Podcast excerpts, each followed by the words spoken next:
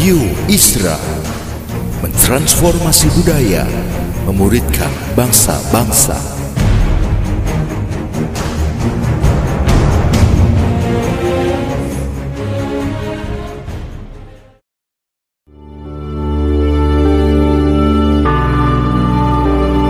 Apostolic Prophetic Messages mengungkapkan pesan dan arahan dari hati Tuhan bagi gerejanya demi menuntaskan mandat kerajaan Allah di Indonesia dan bangsa-bangsa. Selamat mendengarkan.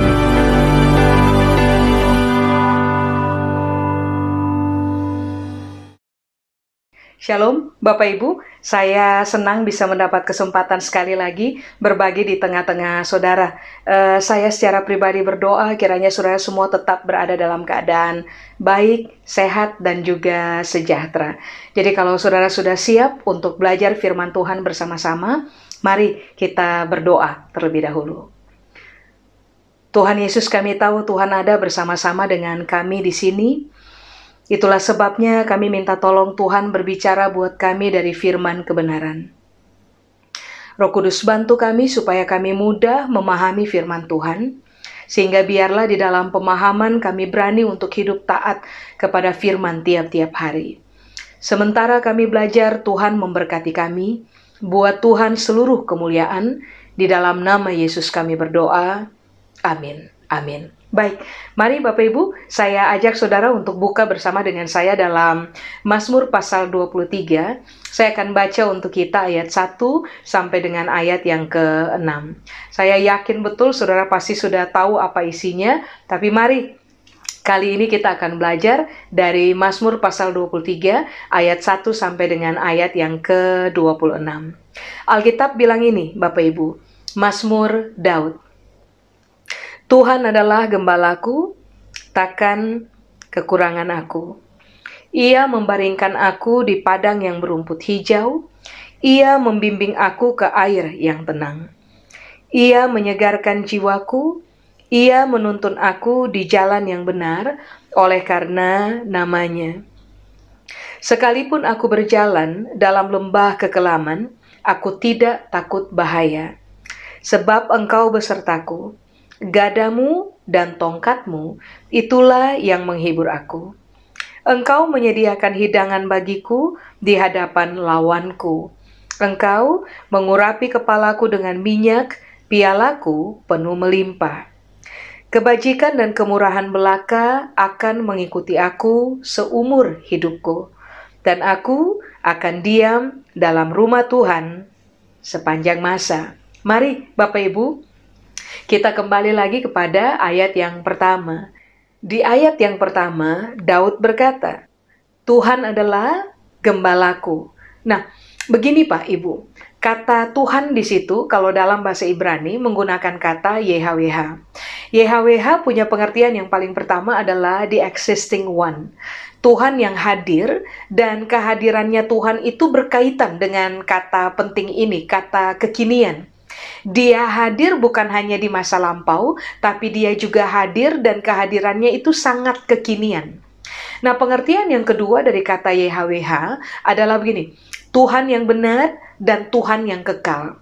Berarti waktu Daud melihat Tuhan, dia yakin betul bahwa Tuhan yang benar dan Tuhan yang kekal itu akan hadir dalam kehidupannya dan hadir pada waktu kekinian. Baru setelah itu, Daud menjelaskan fungsi Tuhan yang hadir dalam kehidupannya ternyata sebagai gembala. Nah, begini Pak Ibu, kata gembala dalam bahasa Ibrani menggunakan kata ra'a.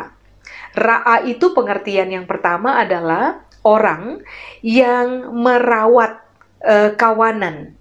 Orang yang hadir untuk memastikan bahwa kawanan yang dia gembalakan itu terawat. Nah, yang kedua, pengertian dari ra'a atau gembala adalah orang yang hadir untuk memelihara dan memastikan bahwa kawanannya itu tidak kelaparan karena dapat makanan. Pengertian yang ketiga dari kata gembala atau ra'a adalah begini, orang yang hadir sebagai teman. Lalu pengertian yang keempat adalah orang yang hadir untuk memerintah. Berarti coba, coba saudara perhatikan ini ya. Tuhan yang kekal, Tuhan yang benar, Tuhan yang hadir dalam kehidupan Daud dan berkaitan dengan kata kekinian, rupa-rupanya dia hadir untuk memastikan bahwa Daud ada pada posisi terawat. Daud ada pada posisi terpelihara. Lalu Daud tidak mengalami keadaan lapar karena Tuhan memastikan Daud akan mendapatkan makanan, tapi dia juga hadir di dalam kehidupan Daud sebagaimana layaknya seorang teman. Bapak Ibu, kalau Bapak Ibu uh, dan juga saya mau sehat dalam kehidupan, yang kita butuhkan itu teman. Atau bahasa yang lebih tepat adalah yang kita butuhkan adalah kehadiran seorang sahabat. Kalau saudara dan saya dalam hidup ini bisa punya dua atau tiga orang dekat dalam hidupnya kita, atau dua atau tiga orang sahabat dalam kehidupan kita, maka percayalah, kehidupan saudara dan saya itu akan content. Jadi akan mengalami penuh. Karena begini, kita tidak menghadapi semua sendiri. Kita punya orang-orang dengan siapa kita bisa berbagi apa saja dan hidup secara transparan. E, beban apa pun yang kita punya, kita bisa bercerita kepada mereka tanpa takut bahwa mereka akan menghakimi kita. Makanya coba lihat, Daud itu bisa berkata bahwa Tuhan itu temannya saya. Makanya coba saudara perhatikan, waktu dia mengalami kejatuhan, ini yang dia bilang, lebih baik saya jatuh ke dalam tangan Tuhan. Sebab kalau toh saya jatuh ke dalam tangan Tuhan, di dalam murkanya Tuhan, di dalam murka Tuhan sekalipun, masih tetap ada uh, belas kasihan dari Tuhan untuk Daud. Kenapa Daud uh, tidak takut untuk jatuh ke dalam tangan Tuhan waktu dia melakukan pelanggaran? Sebab ini yang telah persepsi ini yang telah dia bangun tentang Tuhan. Tuhan tuh teman saya yang akan memahami saya. Tuhan adalah sahabat saya yang paham saya, terima saya, dan tidak akan menghakimi saya. Uh, secara tidak adil begitu. Makanya kenapa Daud berkata Tuhan adalah gembalaku, Tuhan itu temanku. Tapi apakah sampai di situ saja tidak? Daud memberikan keluasan kepada Tuhan untuk memerintah dia dalam kehidupan. Makanya waktu saudara dan saya berani berkata, Tuhan, engkau adalah gembala buat saya. Berarti pada momen itu, saudara dan saya sedang meyakini bahwa Tuhan yang kekal, Tuhan yang benar, Dia akan selalu hadir dalam kehidupan saya sebagai pribadi yang akan merawat saya, pribadi yang akan memelihara saya, pribadi yang akan memastikan bahwa saya akan dapat makanan, pribadi yang akan hadir juga sebagai teman sahabat, orang terdekat yang akan memahami saya dalam dalam semua realita uh, tentang saya secara pribadi. Tapi waktu kita pun berani berkata Tuhan adalah gembalaku, saudara dan saya sedang berani berkata kepada Tuhan, Engkau boleh memerintah saya dalam kehidupan. Nah, pada momen Daud akhirnya uh, declare bahwa Tuhan adalah gembalanya. Kalimat berikut yang kemudian uh, Daud bilang adalah begini, takkan kekurangan aku. Nah, begini Pak, Ibu. Kata kekurangan di situ dalam bahasa Ibrani menggunakan kata haser. Haser itu artinya adalah begini. Uh, hal yang menyebabkan kurang, kekurangan atau haser, itu artinya adalah hal yang menyebabkan orang mengalami keadaan kurang atau orang mengalami keadaan berkurang sesuatu dalam hidupnya mereka. Kekurangan atau haser itu artinya adalah uh, sesuatu yang menyebabkan kegagalan, sesuatu yang menyebabkan kehilangan, sesuatu yang menyebabkan keadaan kita itu direndahkan, bahkan kita mengalami keadaan diturunkan, penurunan, begitu. Nah, itu kata kekurangan. Secara ini yang Daud bilang, Tuhan adalah gembalaku. Takkan kekurangan aku. Berarti Daud lagi bilang, karena Tuhan adalah gembala buat saya punya kehidupan, maka Tuhan bukan penyebab dari kegagalan dalam hidup saya. Karena Tuhan adalah gembalaku, maka Tuhan bukan penyebab dari semua bentuk kehilangan yang terjadi dalam hidup saudara dan saya. Karena Tuhan adalah gembalanya kita, maka Tuhan bukan penyebab dari semua keadaan kurang atau sesuatu yang berkurang dalam hidupnya kita, sebuah keadaan di mana kita mengalami penurunan, bahkan sebuah keadaan di mana kita ada pada posisi direndahkan. Nah, ini ini ini saja dulu yang uh, apa ya? Saudara dan saya harus bangun dalam uh, landasan berpikir kita. Sebab kalau kalau hal ini tidak saudara dan saya bangun dalam landasan berpikir kita, biasanya saudara dan saya akan sangat mudah terjebak kepada konsep berpikir ini. Ini nih saya gagal nih karena Tuhan nggak tolong saya nih. Penyebab saya gagal tuh karena Tuhan. Penyebab saya mengalami kekurangan adalah karena Tuhan. Penyebab saya mengalami penurunan, penyebab saya mengalami apalagi ya keadaan sesuatu yang berkurang dalam diri saya penyebab dari saya uh, apalagi um, ada pada posisi direndahkan dan kehilangan uh, sesuatu atau kehilangan seseorang dalam hidup saya penyebabnya pasti Tuhan kalau pemikiran ini terbangun dalam kehidupan saudara dan saya, ujung-ujungnya akan selalu begini, Pak Ibu. Kita menyalahkan Tuhan, kita marah kepada Tuhan, kita kecewa kepada Tuhan, kita pahit kepada Tuhan, yang terburuk adalah kita akan berani memutuskan untuk meninggalkan Tuhan. Nah, Bapak Ibu pelajari hidupnya Daud. Seberat-beratnya proses hidup yang dia alami, Daud tidak pernah memutuskan untuk meninggalkan Tuhan kecewa kepada Tuhan, marah kepada Tuhan, menyalahkan Tuhan untuk semua proses tidak menyenangkan yang dia harus alami dalam kehidupan, termasuk kegagalan, kehilangan, dan seterusnya dan seterusnya. Mengapa? Karena ini yang telah uh, Daud bangun di dalam landasan berpikirnya bahwa Tuhan itu adalah uh, apa ya? Gembala buat saya. Dia rawat saya, pelihara saya, pastikan saya makan, dia teman buat saya, dia juga adalah pribadi yang memerintah saya, dan dia bukan penyebab dari seluruh tragedi yang terjadi dalam kehidupan saya. Makanya kenapa hidup Daud itu selalu ada pada posisi berdamai dengan Tuhan. Bapak Ibu kalau kalau saudara bertanya, kenapa saya gagal? Kenapa saya kehilangan Kenapa saya ada pada posisi direndahkan, mengalami penurunan, mengalami keadaan berkurangnya sesuatu dalam hidup saya, atau saya mengalami keadaan berkurang? Coba teliti ulang. Jangan-jangan itu sebabnya itu itu penyebabnya adalah karena saudara dan saya punya uh, keputusan salah, membuat pilihan yang salah, mengambil jalan yang salah, lebih condong memuaskan keinginannya kita, lalu lebih menyetujui pertimbangan jahat di dalam diri kita, sehingga pada akhirnya yang terjadi, saudara dan saya mengalami itu yang tadi itu kegagalan, kekurangan, kehilangan, penurunan, keadaan rendah. Jangan-jangan itu terjadi karena kita secara pribadi. Tentu saja kalau saudara juga pelajari kitab Ayub, saudara akan mendapati bahwa tragedi dalam kehidupan itu dimainkan oleh si pencuri, pembunuh, dan pembinasa yang berupaya untuk hadir di dalam kehidupan kita, uh, menipu kita dalam cara berpikir kita, supaya pada akhirnya kita lebih membiarkan dominasi daging terjadi dalam pertimbangan kita dan tidak membiarkan Tuhan secara leluasa memerintah kita di dalam pemikiran kita menggunakan firman-Nya.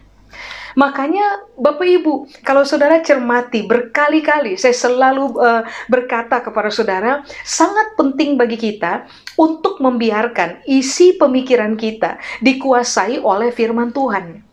Sebab cara Tuhan mempengaruhi kita adalah dengan memakai firman-Nya yang kita renungkan dalam pemikiran kita. Kalau saudara dan saya memiliki firman Tuhan yang adalah hikmat dari Tuhan sendiri menguasai pertimbangan kita, pemikiran kita, maka saudara dan saya akan sangat tertolong untuk menjadi orang-orang yang uh, memiliki hikmat untuk membuat pilihan benar, keputusan benar, memilih jalan yang benar dalam kehidupan kita, membangun keinginan-keinginan benar dalam kehidupan kita, supaya pada akhirnya saudara dan saya tidak perlu mengalami keadaan yang tadi Daud bilang tuh kekurangan dalam hidup. Coba, saya undang saudara untuk buka dengan saya dalam kitab Yakobus pasal yang pertama. Mari saya baca ayat 14 sampai dengan ayat yang ke-17. Yakobus pasal yang pertama, ayat 14 sampai dengan ayat yang ke-17. Alkitab bilang, "Tetapi tiap-tiap orang dicobai oleh keinginannya sendiri, karena ia diseret dan dipikat olehnya." Dan apabila keinginan itu telah dibuahi, ia melahirkan dosa. Dan apabila dosa itu sudah matang, ia melahirkan maut. Saudara-saudara yang kukasihi, janganlah sesat. Setiap pemberian yang baik dan setiap anugerah yang sempurna datangnya dari atas, diturunkan dari Bapa segala terang, padanya tidak ada perubahan atau bayangan karena pertukaran. Tuhan gak pernah berubah dan Tuhan gak pernah tukar uh, statement, dia tidak pernah tukar janji, dia tidak pernah tukar realita mengenai siapa dia. Makanya kenapa tadi Daud bilang, dalam pemahamannya bahwa Tuhan adalah gembala, maka Daud berkata, Tuhan bukan penyebab kegagalan saya. Tuhan bukan penyebab dari kehilangan saya. Tuhan bukan penyebab dari kekurangan saya. Kenapa sampai Tuhan bukan penyebab? Sebab ternyata ayat 17 bilang, bayangkan. Yang yang Tuhan pikirkan di dalam dirinya adalah bagaimana supaya pemberian-pemberian yang baik itu dia lepaskan untuk kehidupan saudara dan saya. Yang Tuhan pikirkan adalah supaya setiap anugerahnya dia yang sempurna itu bisa dilepaskan untuk kehidupan saudara dan saya. Lalu Yakobus berkata, tiap-tiap orang itu dicobai oleh keinginannya sendiri, sehingga ia diseret dan dipikat oleh keinginannya. Apabila keinginan itu sudah dibuahi, selalu akan melahirkan dosa, dan dosa yang sudah matang itu selalu mempertemukan orang dengan maut. Berarti kan begini, kalau ada yang perlu, kalau boleh saya pakai kalimat ini, kalau kalau ada yang perlu kita salahkan tentang mengapa kita gagal, tentang mengapa kita uh, berkekurangan, mengapa kita mengalami kehilangan atau mengalami keadaan penurunan, lalu ada pada posisi direndahkan, coba pertimbangkan ulang. Jangan-jangan Alkitab bilang, jangan-jangan keinginan yang kita bangun dalam diri kita salah. Amin. Makanya tadi saya bilang di awal, sangat penting bagi saudara dan saya untuk membangun pemikiran benar dalam dalam uh, isi berpikir kita supaya keinginan-keinginan yang terbangun di dalamnya pun adalah keinginan-keinginan benar. Kalau saudara pelajari kitab Ayub, saudara pun akan menemukan bahwa tragedi yang terjadi dalam kehidupan Ayub, di mana kemudian dia mengalami kehilangan anak, sepuluh anak dalam waktu bersamaan, kehilangan harta benda, kehilangan sahabat, kehilangan istri, kehilangan kesehatan. Ternyata bukan Tuhan yang bikin loh Pak Ibu, bukan Tuhan yang bikin. Setan yang Alkitab bilang adalah pencuri dan pembinasa itu dan dan perampas itu, dialah yang melakukan seluruh tragedi yang ada. Makanya kenapa benarlah Daud berkata, Tuhan itu gembalanya saya. Dia bukan penyebab kegagalan saya. Dia bukan penyebab dari kekurangan dalam hidup saya. Coba, saudara bisa lihat lagi dengan saya dalam Yakobus pasal yang pertama, ayat 5 Pak Ibu. Yakobus pasal yang pertama, ayat yang kelima. Mari saya baca. Alkitab berkata, Tetapi apabila di antara kamu ada yang kekurangan hikmat, garis bawahi, kekurangan hikmat. Tadi kan Daud berkata, takkan kekurangan aku. Takkan apa tadi? Takkan haser aku. Aku tidak akan mengalami sesuatu yang kurang dalam diri atau sesuatu di dalam diri uh, di dalam diriku itu tidak berkurang gitu. Daud bilang, "Kenapa? Karena Tuhan itu gembalaku." Lalu uh, Yakobus pasal 1 ayat 5 Alkitab bilang, "Tetapi apabila di antara kamu ada yang kekurangan hikmat, coba hendaklah ia memintanya kepada siapa? Kepada Allah." Yang memberikan kepada semua orang dengan murah hati dan dengan tidak membangkit-bangkit, maka hal itu akan diberikan kepadanya. Jadi, Yakobus lagi berupaya berkata kepada saudara dan saya bahwa semua yang baik itu pasti datang dari Tuhan. Kalau saudara dan saya mengalami kekurangan karena kita salah membuat pilihan akibat keinginan-keinginan daging, keinginan-keinginan duniawi yang lahir dari cara berpikir yang salah, berbaliklah kepada firman Allah, supaya pada akhirnya saudara dan saya tiba kepada pemahaman akan kebenaran, lalu tadi saya sudah bilang, keinginan kita berubah, lalu saudara dan saya akan dituntun kepada sebuah kesadaran bahwa ah, kenapa saya gagal? Karena saya bikin pilihan salah. Kenapa saya gagal? Karena saya ambil keputusan yang salah. Kenapa saya gagal? Karena saya kurang hikmat. Lalu ini yang Yakobus bilang, kalau memang kamu sadar bahwa kamu kurang hikmat, maka datanglah pada Tuhan. Mintalah pada Tuhan hikmat. Karena siapa saja yang minta pada Tuhan hikmat, karena dia kekurangan hikmat, maka Tuhan Alkitab bilang gini, dia akan memberikan kepada semua orang berdasarkan kemurahan hati yang ada di dalam diri Tuhan. Berarti kan jelas bahwa saudara dan saya harus sangat uh, bersyukur gitu karena karya Kristus di salib saudara dan saya memperoleh penebusan dalam hidupnya kita Tuhan telah uh, mewahyukan dirinya buat kita one day at a time, menggunakan firman-Nya supaya pada akhirnya saudara dan saya tambah lama tambah mengenal siapa Tuhan dalam hidupnya kita. Dalam kehidupan selamat ini, Pak, Ibu, saudara dan saya wajib mengenali Tuhan. So, kalau saudara dan saya mengenali Tuhan seperti cara Daud mengenali Tuhan, maka begini, cara kita memandang Tuhan beda. Cara kita memandang hidup pun akan beda cara kita memandang persoalan, proses hidup, tekanan dalam hidup, itu pun akan beda. Kita tidak akan menyalahkan Tuhan untuk persoalan-persoalan atau proses hidup berat yang sedang atau yang yang kita ada di dalamnya, tetapi waktu kita menjalani proses demi proses, kita akan menjalaninya dalam posisi uh, begini, tenang dalam hidup. Mengapa? Karena kita tahu betul bahwa Tuhan itu gembala buat saya.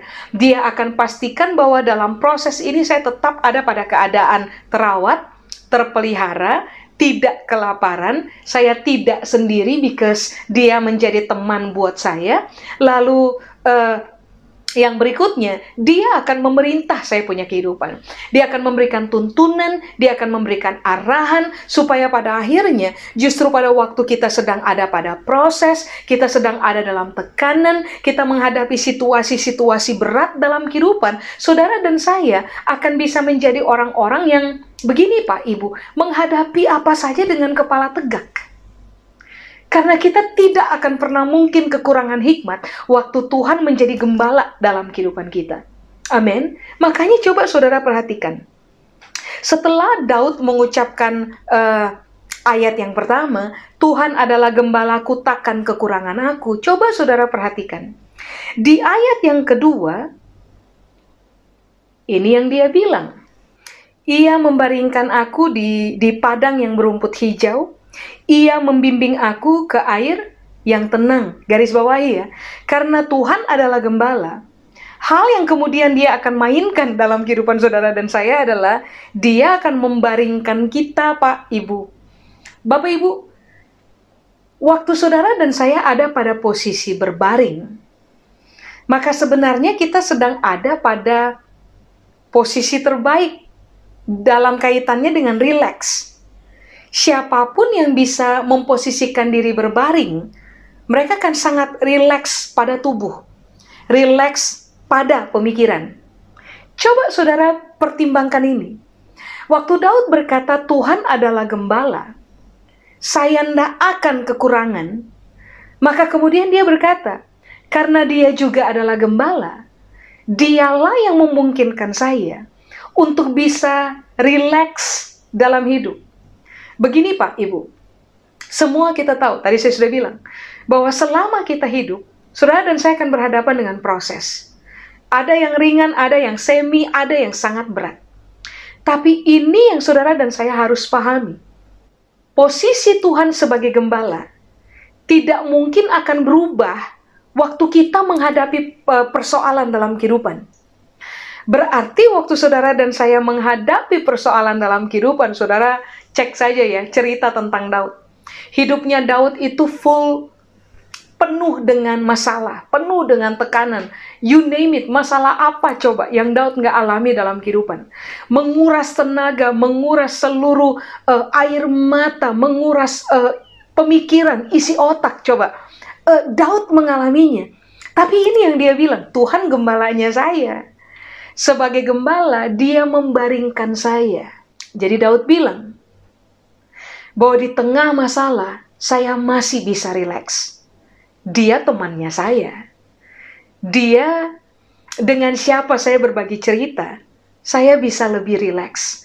Masalah boleh ada, tapi saya bisa lebih rileks. Rileks saja? Enggak loh. Dia membimbing saya. Bapak Ibu semua kita tahu, sepintar-pintarnya kita, kita nggak sepintar itu. Sebanyak-banyaknya kita dalam hal pengalaman, pengalamannya kita nggak sebanyak itu. Se apa ya? Uh, sekuat kuatnya kita kita nggak sekuat itu. Somehow kita butuh Tuhan. Sebab Tuhanlah yang pintar beyond. Tuhanlah yang berhikmat. Tuhanlah yang berpengalaman. Dialah yang berkekuatan beyond karena alasan itu kenapa ini yang Daud bilang karena engkau gembala buat saya. Maka saya tahu betul, engkau akan bimbing saya. Di tengah realita tanpa hikmat, ada Tuhan yang eksis untuk memberikan bimbingan di dalam perintahnya. Ingat, gembala adalah orang yang memberi perintah. Dia akan memberikan bimbingan buat saudara dan saya melalui perintahnya, sehingga kita nggak akan salah jalan, Pak Ibu. Amin. Nah, ayat 3 Alkitab bilang, ia menyegarkan jiwaku. Kata kunci, menyegarkan. Jiwa. Sudah? Jiwa yang segar, membebaskan, memerdekakan saudara dan saya dari stres, bahkan depresi, Pak, Ibu. Jiwa yang segar, menyehatkan tubuhnya kita. Jiwa yang segar membuat saudara dan saya memiliki kekuatan ekstra untuk handling masalah dalam kehidupannya kita. Sudah, ayat 3 kata kunci adalah menuntun aku. Saudara bayangkan ya. Di ayat 2 Alkitab menggunakan kata membaringkan. Di ayat 3 Alkitab bilang menyegarkan saya punya jiwa. Makanya tadi saya menggunakan kali kata itu, relax. Ayat 2 Alkitab bilang Tuhan membimbing. Ayat 3 Alkitab bilang Tuhan menuntun. Amin.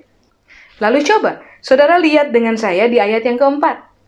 Daud bilang, Sekalipun aku berjalan dalam lembah kekelaman, stop di situ dulu, ingat. Sekalipun Tuhan adalah gembala dalam hidupnya kita,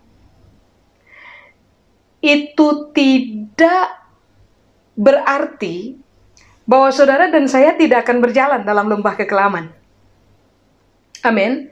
Jadi jangan jangan mispersepsi bahwa karena Tuhan adalah gembala dalam saya punya hidup. Harusnya saya tidak berjalan dalam lembah kekelaman. Enggak, Daud bilang, Tuhan memang gembala dalam hidup saya.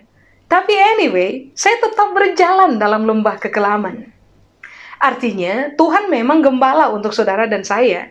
Tapi, kalau toh saudara dan saya harus masuk dalam lembah kekelaman, kisah pilu dalam kehidupan, proses berat dalam kehidupan, maka tenanglah. Posisi Tuhan sebagai gembala itu nggak berubah, Pak Ibu. Amin. Makanya kenapa Daud bilang, sekalipun aku berjalan dalam lembah kekelaman. Nah begini, aku nggak takut bahaya. Lembah kekelaman tidak bisa membatalkan atau menggagalkan uh, realita Tuhan dalam hidup kita sebagai gembala. Makanya kenapa Daud bilang, sekalipun saya berjalan dalam itu lembah, saya nggak takut bahaya. Kenapa coba? Karena ini yang dia bilang, sebab engkau besertaku. Makanya tadi kenapa di awal Daud bilang, Tuhan, YHWH, the existing one. yang kekal, yang benar, itu eksis, hadir dalam hidup saya, dan kehadirannya itu berkaitan dengan kata kekinian. Kalau toh hari ini, kini, sekarang, saudara dan saya ada dalam lembah kekelaman, ini yang Daud bilang, nggak usah takut, Tuhan beserta. Tuhan ada di sini. Lalu kita tadi sudah belajar, semua pemberian yang baik itu datang dari Tuhan. Kalau dia hadir dalam kehidupan saudara dan saya, menyertai kita bahkan dalam lembah kekelaman, tidak mungkin dalam lembah kekelaman dia lepas saudara dan saya punya tangan.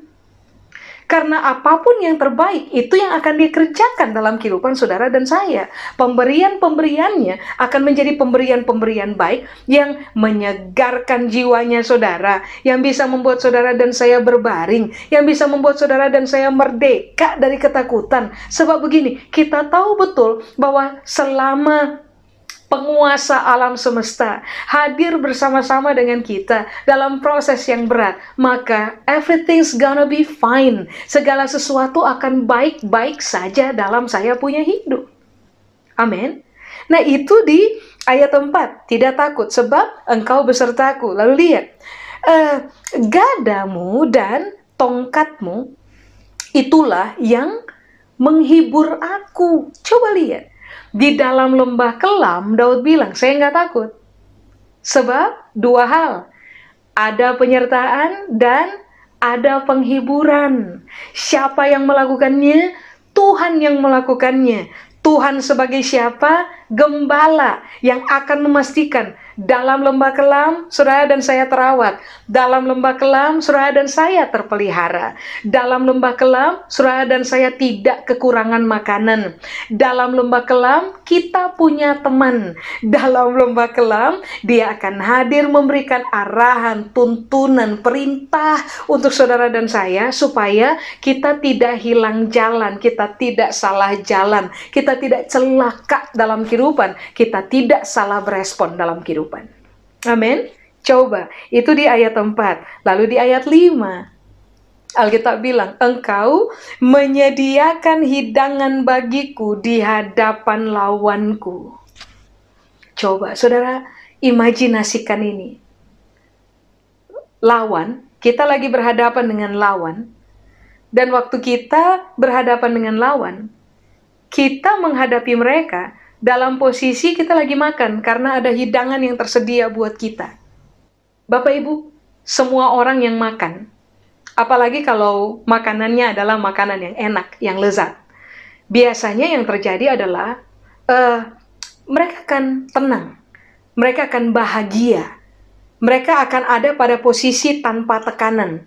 Makanya kan secara psikologis selalu di, disarankan bahwa kalau saudara mau menyelesaikan sebuah masalah yang berat atau kalau saudara mau melakukan deal-deal bisnis tertentu, maka lakukan di meja makan. Uh, dan pastikan bahwa makanan di meja makan itu harus makanan yang lezat, makanan yang enak. So, kalau orang makan makanan yang enak, maka yang akan terjadi adalah mereka punya otak itu akan bekerja begitu rupa sehingga kita mengalami keadaan rileks, tenang. Pertimbangannya kita akan menjadi pertimbangan yang seimbang, cara berpikir kita akan menjadi cara berpikir yang jauh lebih tajam karena kita ada pada posisi senang. Makanan lesat bikin orang senang. Kalau orang senang, orang bisa tenang. Nah, Coba saudara bayangkan, di ayat 5 Daud bilang, engkau menyediakan hidangan bagiku. Waktu apa? Waktu saya sedang berhadapan dengan lawan. Saya nggak panik, saya nggak emosi, saya nggak kehilangan kendali. Saya sedang makan. Makanan kalau Tuhan sediakan, oke. Okay. Mari kita putuskan saja bahwa makanan yang Tuhan kasih buat kita itu pasti enak. Amin. Coba bayangkan, kita menghadapi lawan sambil makan makanan enak. Itu pasti Daud lagi bilang, waktu saya hadapi lawan, saya tenang. Waktu saya hadapi lawan, saya nggak emosi. Waktu saya hadapi lawan, hmm, apa ya? Saya nyantai. Kenapa? Karena Tuhan yang adalah gembala telah menyiapkan hal yang kemudian membuat saya menjadi tenang dalam hidup. Ingat loh Pak, Ibu. Tuhan tetap menjadi gembala dalam hidup kita, tapi saudara dan saya harus tetap berjalan dalam lembah kekelaman. Tuhan tetap menjadi gembala dalam hidup kita, tapi saudara dan saya harus tetap berhadapan dengan musuh. Sudah? Oke. Okay. Berhadapan dengan lawan. Lalu ini yang Daud bilang di ayat 5. Engkau mengurapi kepalaku dengan minyak. Pialaku penuh melimpah. Bapak Ibu, Tuhan adalah gembala.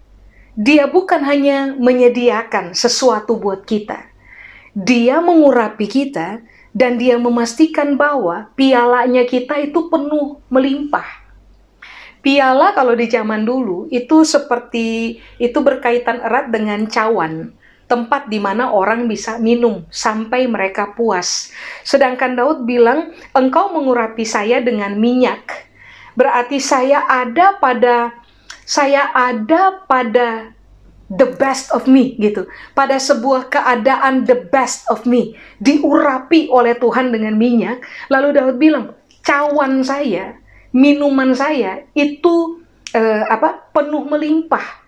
Saya tidak kurang makan, saya nggak kekurangan minum, saya ada pada posisi puas. Makanya dia bilang, engkau yang membuat pialaku penuh melimpah.